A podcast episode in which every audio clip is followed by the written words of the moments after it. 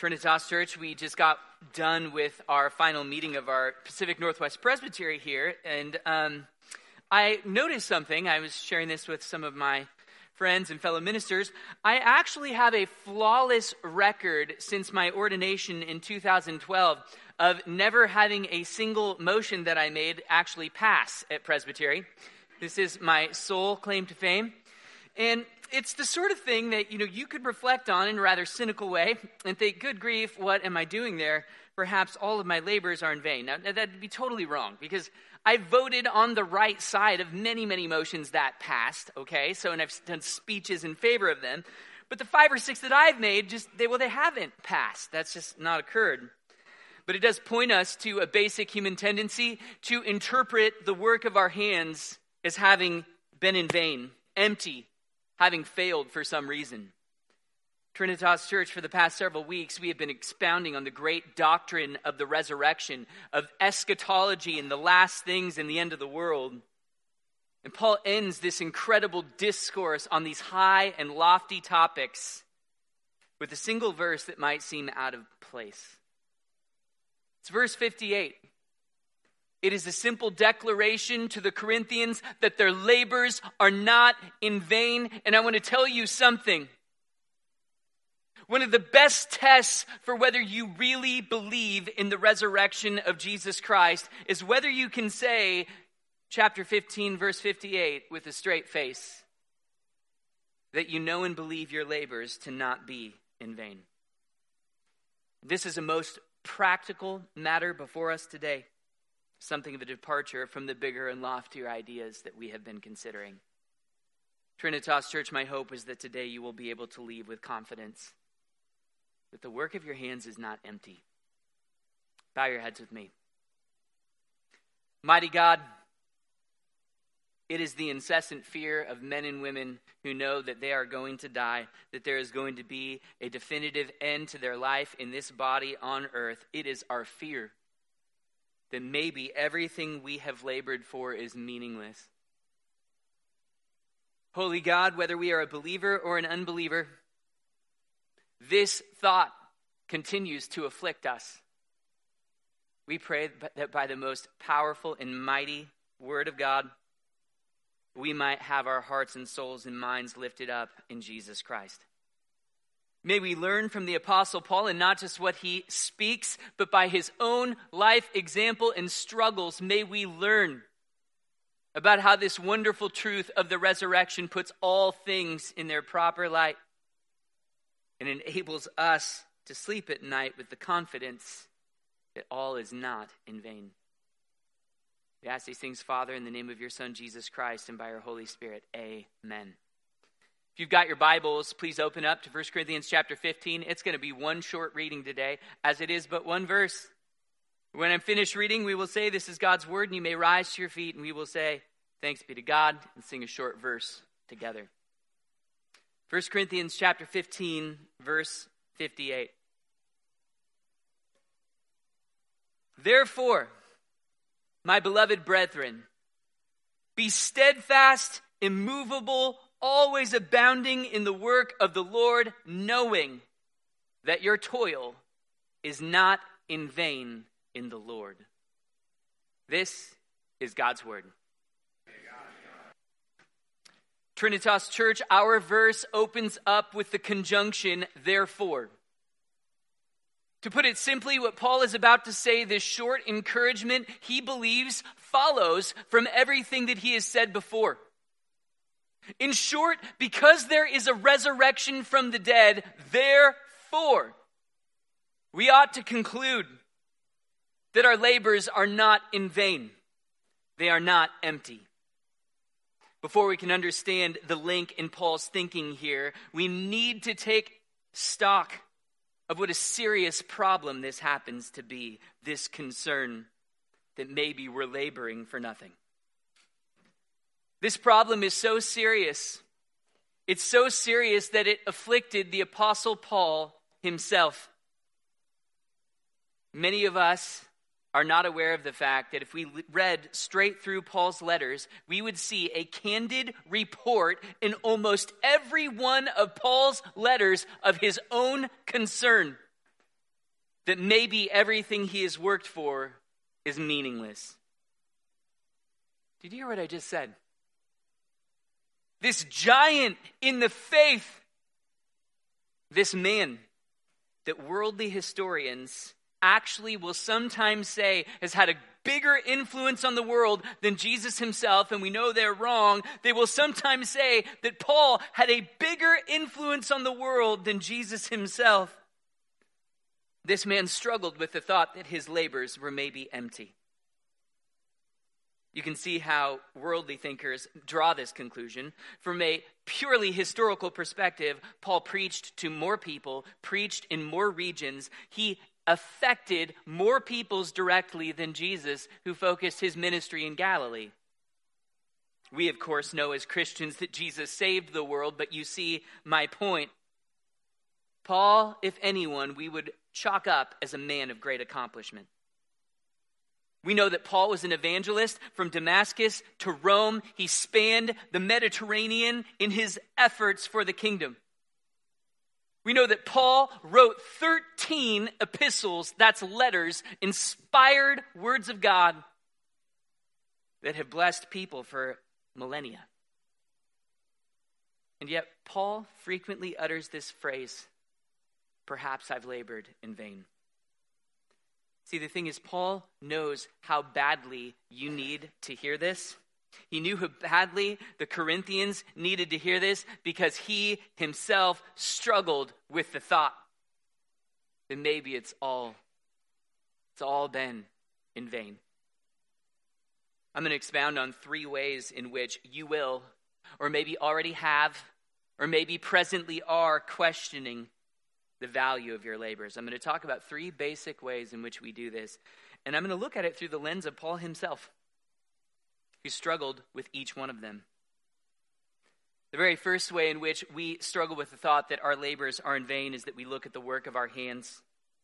We look at the very work of our own hands and we second guess that anything good has really been produced.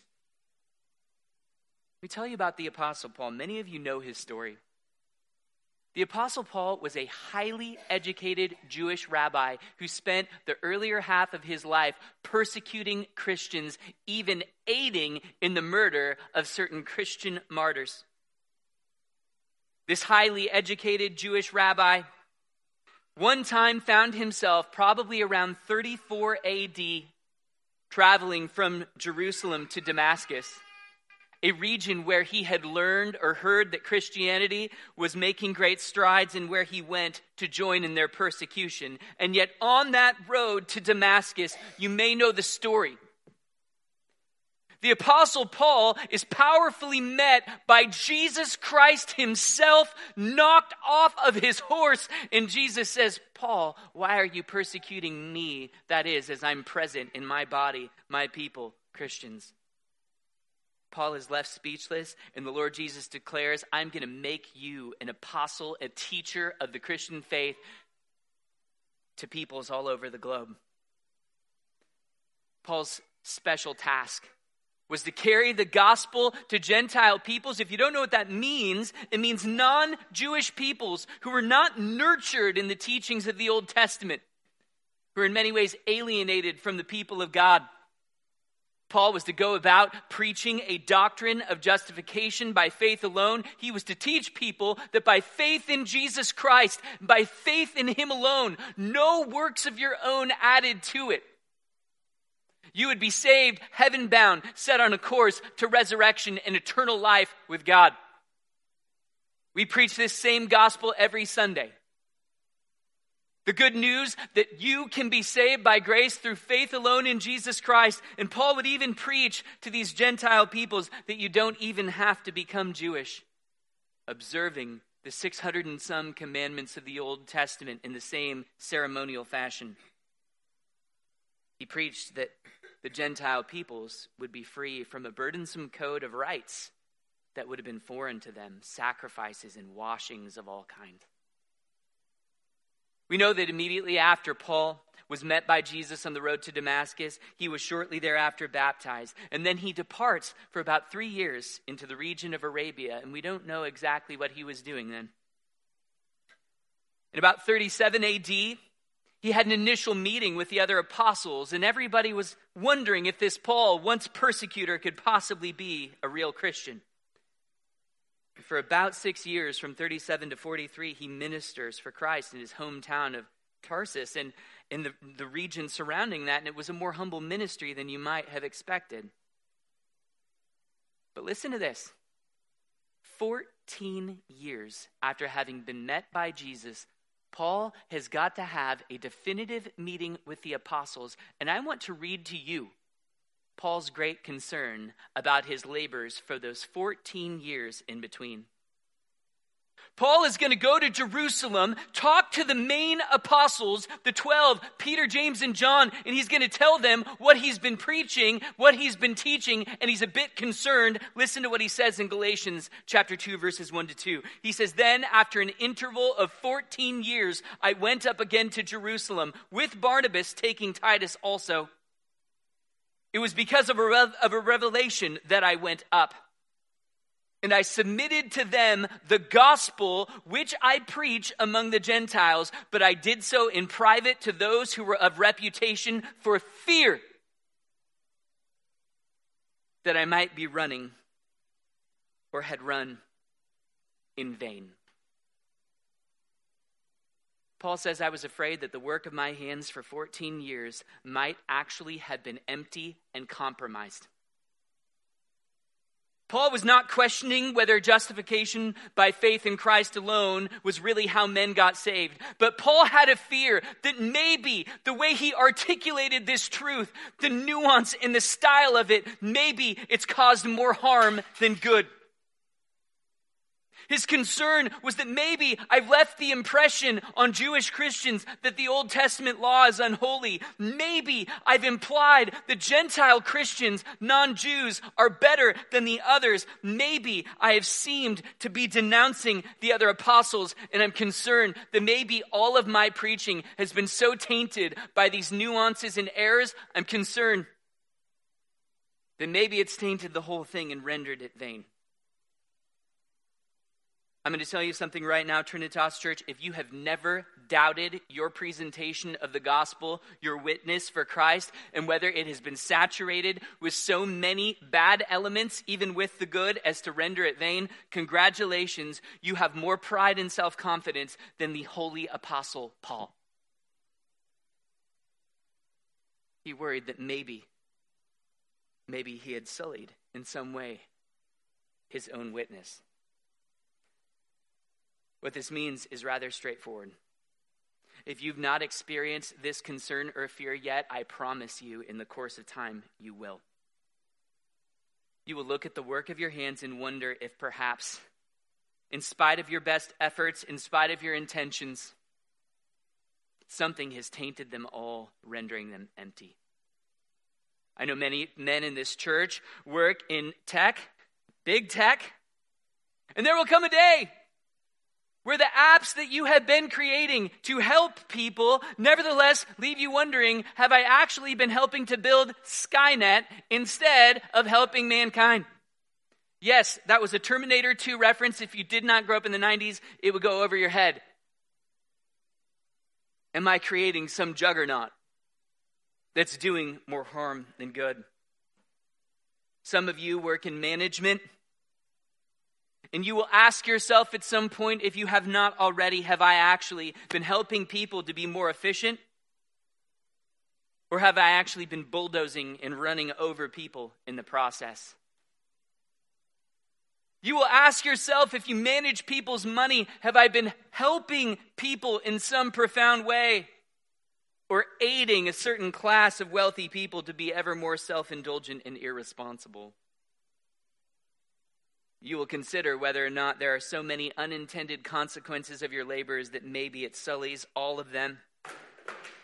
Those of you who serve customers well will find yourself asking Have I been excellent at service of customers, but terrible at treating my employees well?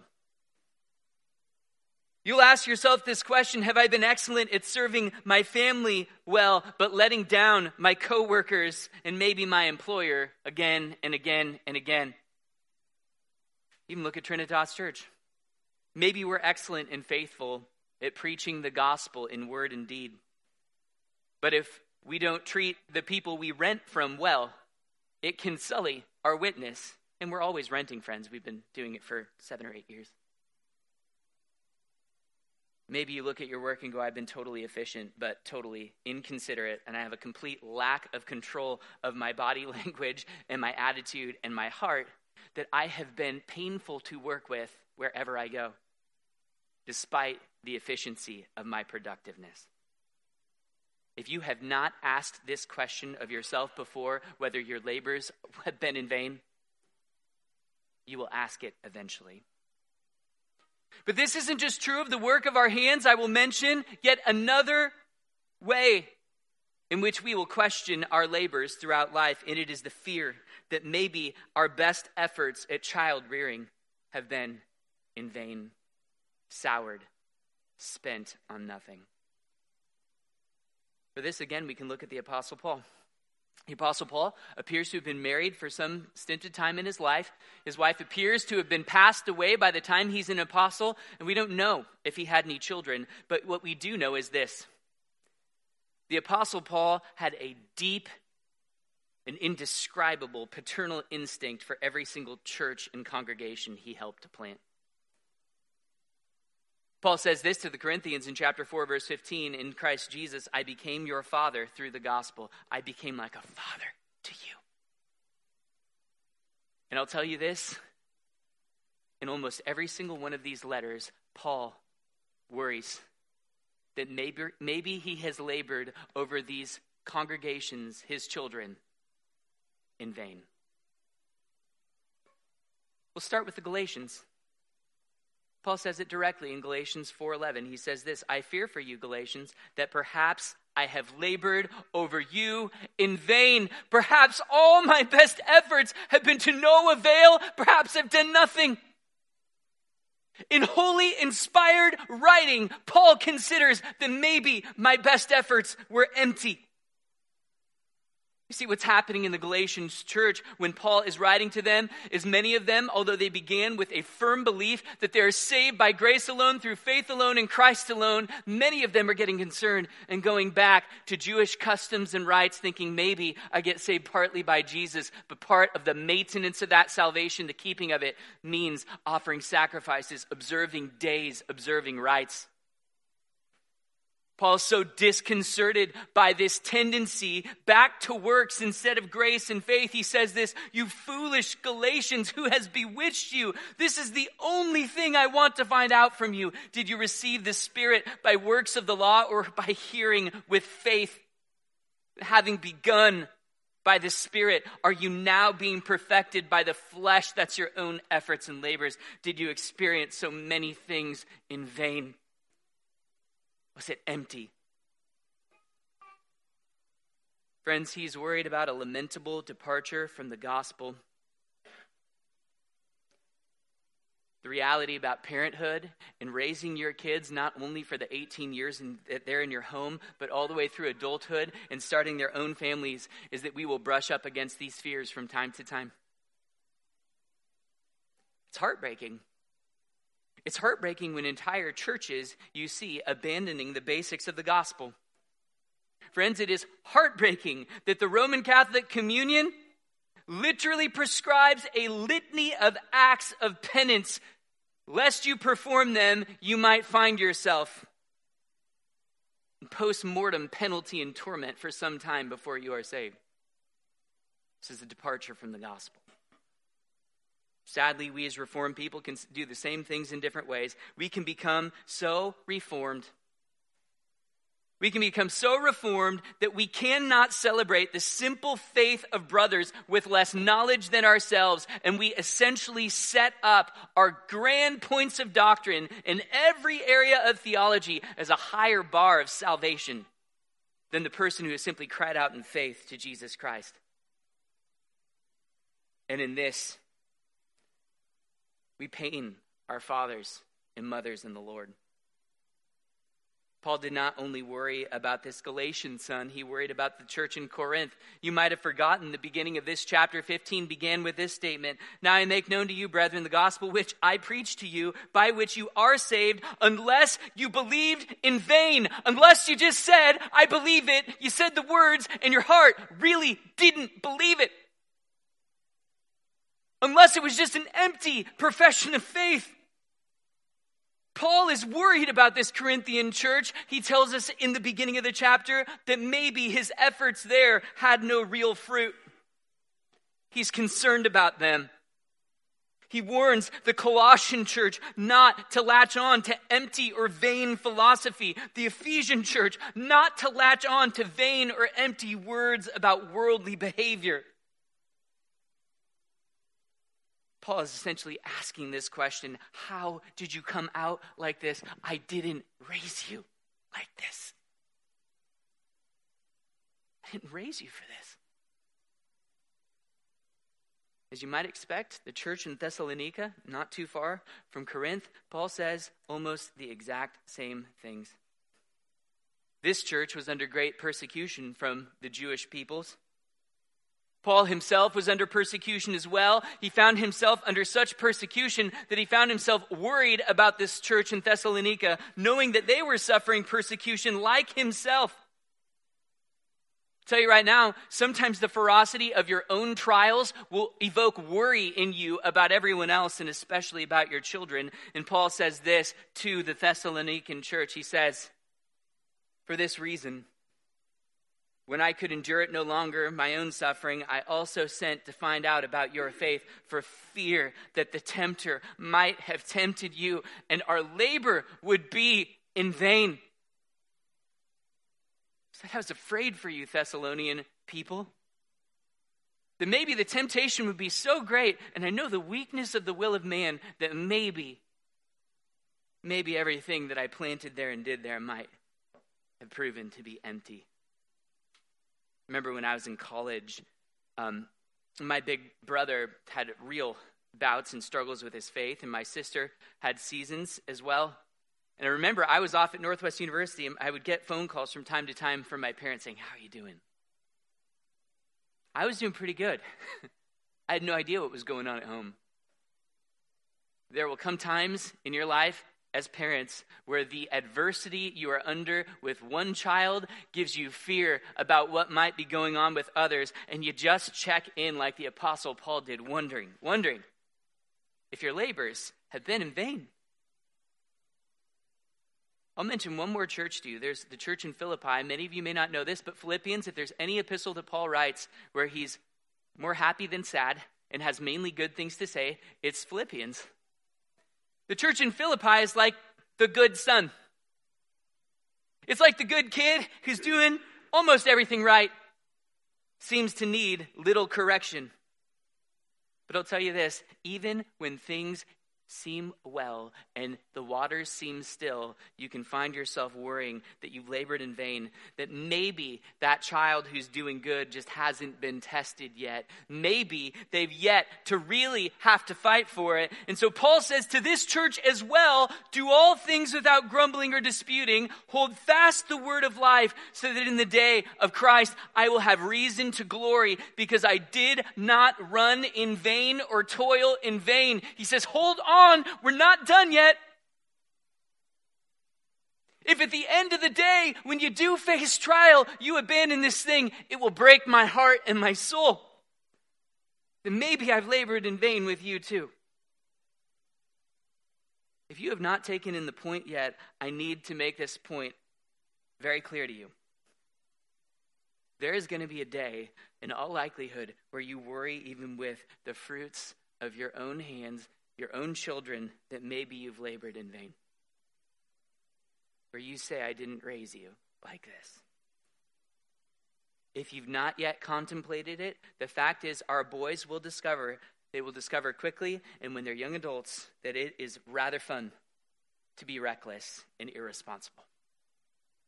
That might be the definition of boyhood.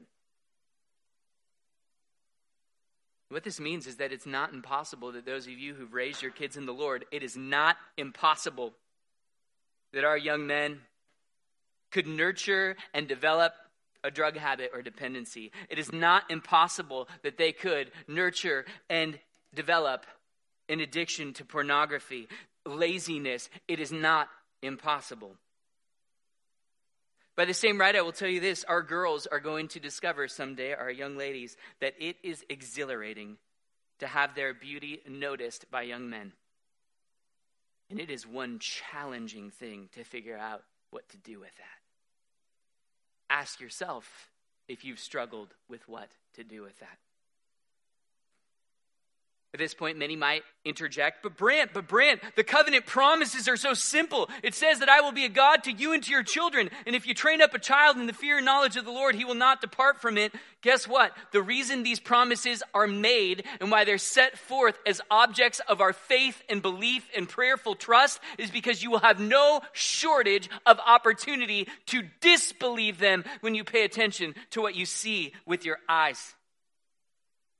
God doesn't make promises, covenant promises, about things that are always obvious. In fact, it's the opposite. He promises us things that it is sometimes hard to believe.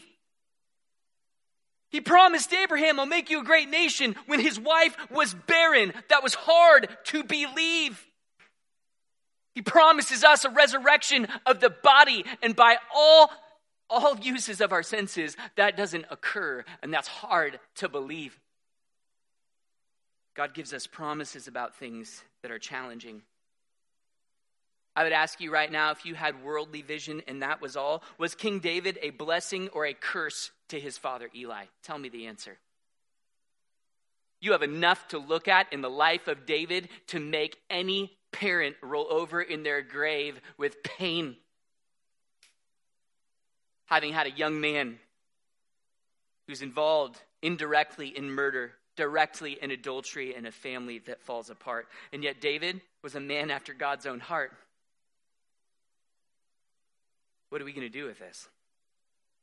The third way in which you will encounter a fear that your labors have been in vain, I'll just mention one more, is when you look at your life and maybe you've had success in a variety of areas, but the main thing, the thing you wanted most, has never been obtained. Paul understood this. Did you know that Paul desired deeply, more deeply than words can express, that his own countrymen, the Jewish people, would become saved, believers in Jesus? Paul, this man who seems to have had so much success in preaching the gospel to Gentiles, non Jewish people, with so much fruit, nevertheless could say this in Romans 9 2 to 3 I have great sorrow and unceasing grief in my heart, for I could wish that I myself were accursed and separated from Christ for the sake of my brethren, my kinsmen according to the flesh, not as though the word of God has failed, he will go on to explain, and he'll argue that it hasn't failed, but you only make an argument that the word of God hasn't failed when you or people around you feel like maybe it has. Why in the world couldn't my own people receive this gospel? Trinitas Church, right now you have a main thing that you are expending your efforts and your labors on. And let's talk about a few main things that could be burdening you. Moms, no matter who you are, you have some hand in the education and learning of your children. And maybe you have been laboring for years, saying, I need this kid to learn how to add, but she can't, she can't seem to take in these principles of mathematics. And guess what? This little girl has got to learn to add, or she is not going to be effective in the world, and I have been pouring out my labors nonstop on her. So, despite all these other things, Lord, the main thing is missing. Dads and providers, I know that many of you have said this I need to make more money. Yeah, I've been killing it and doing business honestly and treating my coworkers respectfully and going the extra mile in my service. My integrity is not in question, but that doesn't matter because I need to put bread on the table and I need more money. That's the main thing. Forget all these other things. If it's not that, it's something else, friends. You're in school pursuing a degree, and you're saying the main thing is I need to pass this course that is even ancillary to the main point of my degree, and I just can't do it. I can't master this subject material. That's the main thing. Other things are well, but this so sours everything. It makes the whole feel like it's in vain. You might be saying, in spite of how well life is going in all other respects, what I need is a spouse, what I need is better friends, what I need is something else in that main thing. That main thing. Well, for that, I've labored in vain. Trinitas Church, I mention this list of things so that you can hear Paul's words in the significance that they actually have when he says that the resurrection of Jesus Christ, the gospel, it means that your labors are not in vain. I'm going to explain in respect of all three of these how that's the case.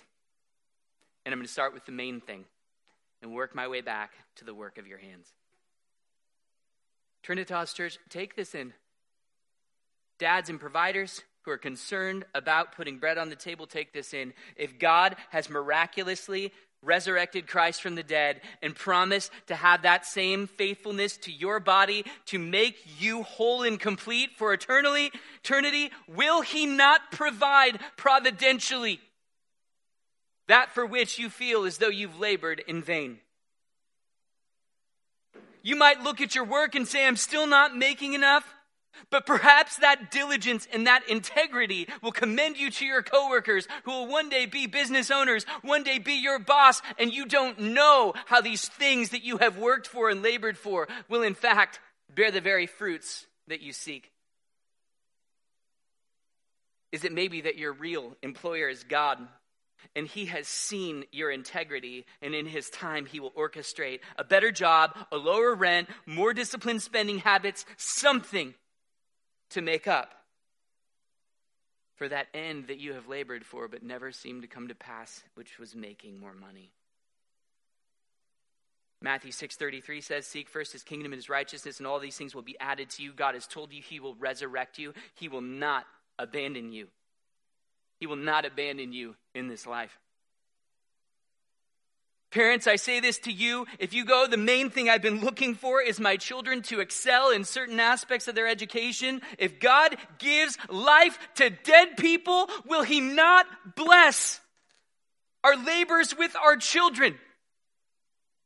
Maybe those painstaking hours that we take with our children doing math may make for a very slow learning process that seems vain. But maybe we're showing our kids such love and patience and faithfulness that those attributes will never leave them and commend them in whatever stage and walk of life they may have from that point forward. Maybe these attributes will make up for what they lack in understanding. Paul speaks of God this way now to him who is able to do far more abundantly beyond all that we ask or think. He's talking about a God who brings life from the dead. We have a God who can do far more abundantly than we ever thought.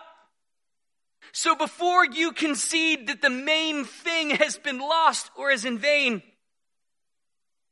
consider that we have a God who works supernaturally and miraculously to bring about the ends we have sought, even in spite in spite of our efforts that have seemed to fail. Maybe your biggest issue is you need friends right now. How do you know that this season of loneliness will not be followed by a newfound valuation of friends and other people so that you're that type of friend that the Bible commends? One who sticks closer than a brother. If you believe in the resurrection, you celebrate it in every part of your life. Remember Paul's great hope, his main thing that his own brethren would believe. Listen to what the inspired prophet says who believes in the resurrection. He goes, Yes, maybe they won't believe for a long season so that the Gentiles will be brought in. But he says this about the people of Israel If their re- rejection is the reconciliation of the world, what will their acceptance be but life from the dead? And so all Israel will be saved. Maybe my efforts in this life will not bear that great fruit of my own countrymen believing, but I believe in the resurrection, the resurrection of whole peoples. And maybe it'll take 2,000 years before God blesses my labors with the fruit that I had sought for them. In the resurrection, we have the main thing Let's turn second to the question about our children. I've said it already belief in God's promises. They all come together in belief in the resurrection from the dead, Christ, and our own belief in life from the dead. What this means is this, Trinitas Church.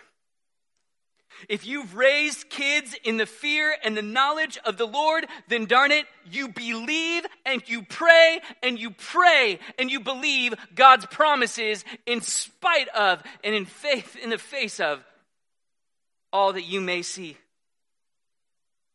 Matthew Henry, the great Puritan, commenting on Proverbs 22 6, train up a, a, child in the fear and knowledge of the Lord, and he will not depart from it, says this Many indeed have departed from the good way in which they were trained up. Solomon himself did so. But early training may be a means of their recovering themselves, and he cites Solomon too. God's promises do not mean that your children will never have great bouts and battles with sin like David did, but you pray and you believe and you believe and you pray the promises to your dying day that the living God will bring those kids back around in his time. Otherwise, he would not have made those promises or given us so many examples of such turns.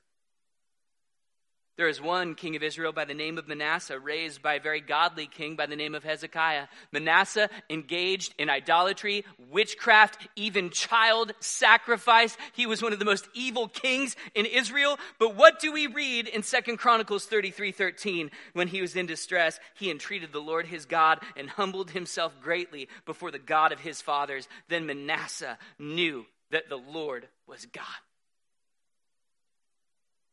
See, when you believe in the resurrection, friends, you know that God can bring life from the dead, even the relatively death like state of our children in rebellion. This is why Paul can say, You have not labored in vain.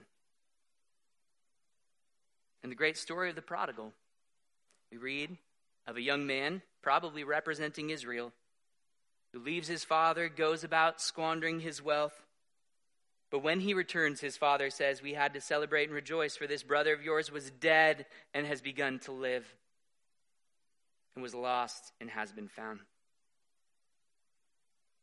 Do you really believe in the resurrection? This is where we express our belief. When by every outward measure our labors have been in vain, but God's promises say the contrary.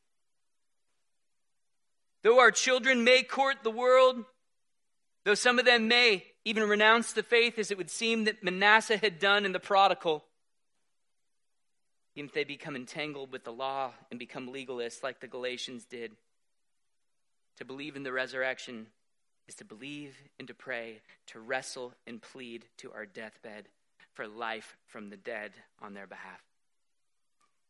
You know, Monica, the mother of St. Augustine, perhaps the greatest theologian in all of Christian church history, prayed and believed and believed and prayed on behalf of her son, who was a playboy, a philosopher. And her prayers were answered. Some of you might be saying, Yeah, Brent, but here's the problem. See, my unbelieving kids, they've already died in unbelief. Well, guess what? The God who brings life from the dead didn't simply say this promise is for you and your children, but for you and your children's children. How do you know that your grandchildren will not be raised up in faith as an act of fidelity to his covenant promises to you? And for any one you lost, you're going to have two, four, five, ten in return. We do not even quit praying the promises for godly offspring when we have lost. When we have lost. Others you will say, well, but Brant, the problem is I don't even have grandkids. Well, guess what? The God who brings life from the dead will sooner raise up descendants for you from the dust than have you go childless? Or do you not believe the words of Jesus Christ when he said to the apostles who pled with him that we've left everything for you? He said this Truly I say to you, there is no one who has left houses or brothers or sisters or mother or father or children or farms for my name's sake and for the gospel's sake, but that he will receive a hundred times as much now in the present age houses and brothers and sisters and mothers and children. If you lament what would seem to be the loss of children in the Lord, then I would compel you to spend some time with these covenant children in the nursery and be like them, as Paul was to the Galatians and to the Corinthians and all these congregations. A father who nurtured and reared other kids up in the Lord. But one of the biggest problems is maybe some of these things haven't even happened to you yet, and you're already counting your children for dead when they're not yet. It's not over. For you, you need to believe in the resurrection, pray those promises, believe those promises again and again and again. The final thing I want to talk to you about is the work of your hands. This is an opportune time to observe that many of you might be saying, Brant, I don't have any kids. And in fact, I haven't even had a main thing in my life to fail at. In fact, I've pilfered most of my life away. And I have very little to show as regards the work of my hands at all. What do you have to tell me? Trinitas Church, probably everyone in this room, we suffer from a sickness, a sickness of our age called pragmatism where we eval- evaluate everyone and everything by how much they've produced, and it usually comes down to dollars. Even in the church, we have the tendency to evaluate how, how blessed the work of our hands may be by mere counting in numbers. In fact, a, a, popular element of preaching is about goal setting. I could get up here every Sunday and teach you how to set goals and attain them. Be great pragmatist preaching. I have one basic thing to tell you that the resurrection says to all of you. The single most important product that you have to offer the Lord is not the product of your labors at work, it is not even your own children. The only product that you will answer for wholly and completely is yourself. And the doctrine of the resurrection tells you something. You mean so much to the Lord that he has determined from eternity past by his secret counsels and predestination to give you the very sort of glorified resurrected body that he gave his only son, Jesus Christ. This is what the gospel teaches. Therefore, Paul can conclude the chapter saying this Not therefore, my beloved brethren, Make sure that you have innumerable fruit. But he says this, therefore, my beloved brethren, be steadfast, be immovable. Let me tell you something. The work of your hands, the product that you will present, is yourself as a living sacrifice to the Lord, and you must never lose sight of that. Moms, you are not a means to an end. You're not a mere tool. You are an object of the faith and the gospel. Dads, you are not just a mere means to an end to provide for your children. You are an object of God's saving grace and an object of the resurrection. Children, kids, you look at me right now. I'm talking to you. All of you kids in this room.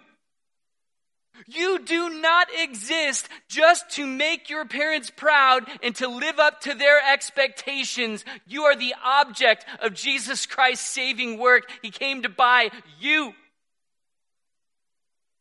Therefore, I would challenge you all to not go on all your years making resolutions on January 1 to produce new things to make more money. I would suggest for a moment that you consider that you are the work of God's hands Maybe make your resolution this year not to read 2,000 new books and learn 2,000 new things, but rather to learn to love one and the same thing faith in the resurrection the more.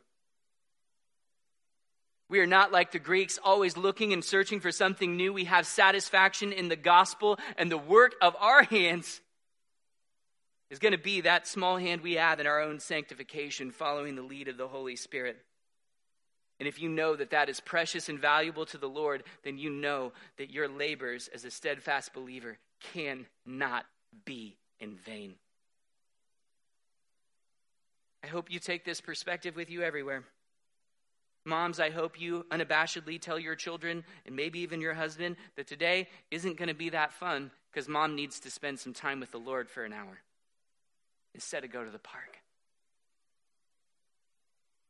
Men, I do hope that as you consider the work of your hands and how much more you could make with a little bit of overtime at the job, you would rather consider from time to time how much you had to gain to spend an hour with the Lord in His Word and in prayer. And that you'd say, you know what, I'm, I'm actually a big part of those labors.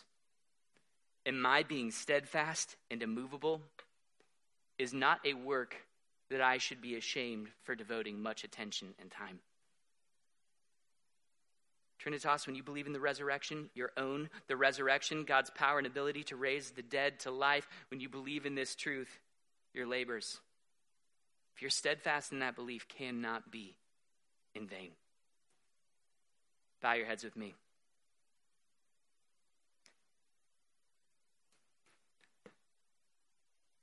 Mighty God, we pray like the man did in Mark chapter 9. We believe, but heal our unbelief. Specifically, we believe in the resurrection, but heal our unbelief, our lack of attention to it, a lack of consideration of it, because God, we are too often drowning in that fearful consideration that maybe everything we've done is empty. May we, like Paul, confess that disposition of our heart, but may we, like Paul, conclude that our labors cannot be in vain in the Lord. Because, God, you bring life, you bring meaning, you bring hope out of darkness, death, and sin. You spoke the worlds into existence when there was nothing. How much more can you do with our efforts, our labors for the kingdom, no matter how humble and tainted they may be? May we leave this place believing the gospel. Father, I pray these things in the name of your Son, Jesus Christ, and by your Holy Spirit. Amen.